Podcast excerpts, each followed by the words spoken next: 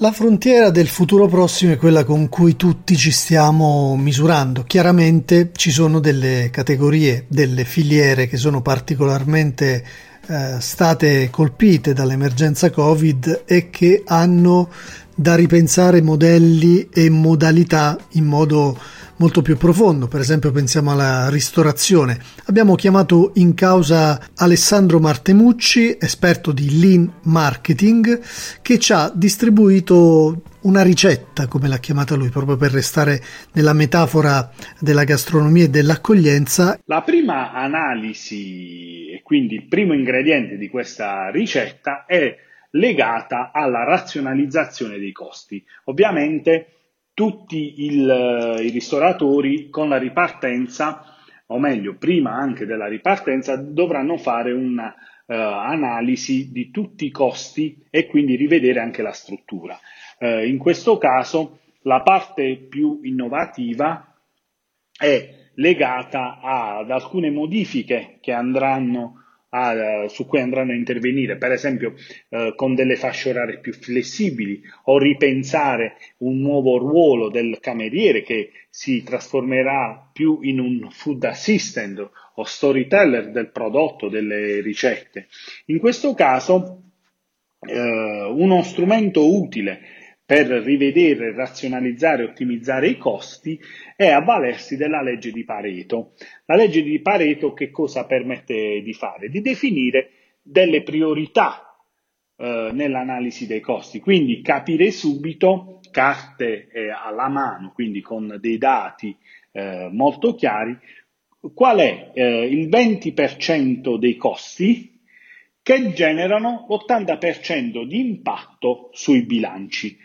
Questo è un aspetto molto importante in maniera tale che non si disperdono le risorse nell'analizzare tutti i costi, ma soprattutto quelli principali. Quindi eh, attraverso questa legge eh, di Pareto, eh, ripeto, che ha il rapporto 2080, ci andiamo a eh, focalizzare su quella piccola parte dei costi che generano un altro impatto sulla nostra struttura secondo ingrediente da rivedere in questa nostra ricetta per la trasformazione è sicuramente il menù e la carta dei vini.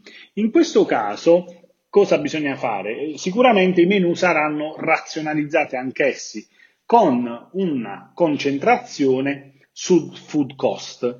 La ricetta che consigliamo è quindi quella di ridurre di almeno il 50% il numero dei piatti, puntando sempre sull'alta qualità delle materie prime, ma variando la tipologia. In questo caso, faccio un esempio, nei piatti a base di pesce uh, si potranno impiegare magari più sgompri e meno dentici. Uh, inoltre, la revisione della carta dei vini sarà un altro aspetto importante, che ovviamente sposterà l'attenzione verso nuove proposte e prodotti meno noti, magari anche locali, eh, per consentire al ristoratore di eh, mantenere una buona marginalità. Ora, in questo caso, un'altra sfida a cui sono chiamati eh, i ristoratori nel riprogettare il menu è quella di cercare di creare piatti in cui la riduzione dei tempi di attesa da parte del cliente è massima, perché alla fine noi avremo un nuovo obiettivo, quello di eliminare code, ma soprattutto cercare di essere più veloci possibili nel service management. Quindi dobbiamo permettere al cliente di ricevere in tempi molto brevi la pietanza e quindi il menu diventa strategico perché eh, dobbiamo utilizzare tutti quegli ingredienti, tutti quei piatti che possono essere semplici da preparare ma anche veloci con ovviamente un risultato sempre eccellente nella gestione e nel gusto del, del piatto stesso. Una tecnica, anche qui abbiamo una tecnica che viene dal Giappone, che si può utilizzare nel, nel ripensare il menù e la carta dei vini, è quella delle 5S. Eh, queste 5S che poi chi vorrà approfondire faremo un, uh, un'altra lezione ad hoc, permette in maniera molto semplice di creare spazio nel menu. vuol dire eliminare tutti quei piatti che abbiamo in menu, ma che effettivamente ci creano dei problemi o molte volte non hanno un'altra rotazione o sono difficili o complicati da preparare e soprattutto attraverso questa analisi delle 5S si fa un'analisi dei piatti più richiesti e si eliminano tutta una serie di ingredienti che magari non sono funzionali o poco adoperabili o difficili da reperire che per un fattore di, eh, diciamo, di continuità eh, eh, restano parcheggiati in un menu però che effettivamente noi non andremo ad utilizzare. Il terzo ingrediente eh, che i ristoratori devono tenere in uh, alta attenzione è l'utilizzo più virtuoso della cucina, cercando di produrre meno e meglio. E quindi quali sono le variabili nel, negli acquisti a cui devono porre maggiore attenzione? Saranno prodotti o ingredienti con un shelf life, una vita media più lunga, uh, un cambio dei formati dei prodotti, magari con formati più piccoli. E soprattutto la scelta ricadrà su ingredienti che hanno una larga impiegabilità e una funzionalità flessibile, in maniera tale che io con pochi ingredienti possa fare più ricette possibili. E quindi bisognerà stare ancora più allerta contro gli sprechi e per questo possiamo dare due piccoli strumenti che sono il sistema Kanban o sistema dei cartellini e la tecnica del supermarket. Anche questi sono delle, uh, degli strumenti che vengono dal, dal Giappone e dal sistema Lean Toyota. In pratica il sistema Kanban e la tecnica del supermarket garantiscono attraverso uh, dei cartellini e uh, dei rifornimenti minimi la disponibilità della giusta quantità del prodotto allineata alla domanda del cliente. Quindi per avere sempre a disposizione eh, giusta quantità di ingredienti nel posto giusto al momento giusto. Il quarto ingrediente di questa ricetta per la trasformazione è una buona notizia per gli operatori della ristorazione. Infatti riguarda la catena di fornitura o supply chain. Che cos'è in dettaglio? In pratica molti produttori si sono riorganizzati con un sistema di consegna a domicilio periodico. Questo nuovo modello permette ai ristoratori una riduzione dei prezzi di acquisto legati a una contrattazione diretta per via appunto dell'assenza di intermediazione, quindi non si va più, fra virgolette, al mercato. Quindi si limitano i passaggi, si riduce la catena e si ha la cosiddetta filiera corta con un rapporto diretto con il produttore. Ma in più gli altri vantaggi sono legati ai tempi di consegna che sono più rapidi e soprattutto aumenta la freschezza del prodotto perché ogni giorno si riesce ad avere merce sempre fresca. Il quinto ingrediente riguarda la diversificazione del delivery o erogazione del prodotto servizio. In pratica oggi i ristoratori devono prevedere tre tipologie di delivery. Uno, il consumo in house, ovviamente con posti limitati. La seconda formula, che è l'asporto, e infine una terza formula, per chi è meglio organizzato, un delivery a domicilio, che può rappresentare una nuova opportunità di business per portare cibo negli uffici durante la pausa pranzo o a casa magari per la cena la sera. È chiaro che durante questa pandemia sono cambiati gli stili di vita delle persone e quindi automaticamente anche la ristorazione si deve adeguare un attimo a questo nuovo modello o nuovi stili di vita.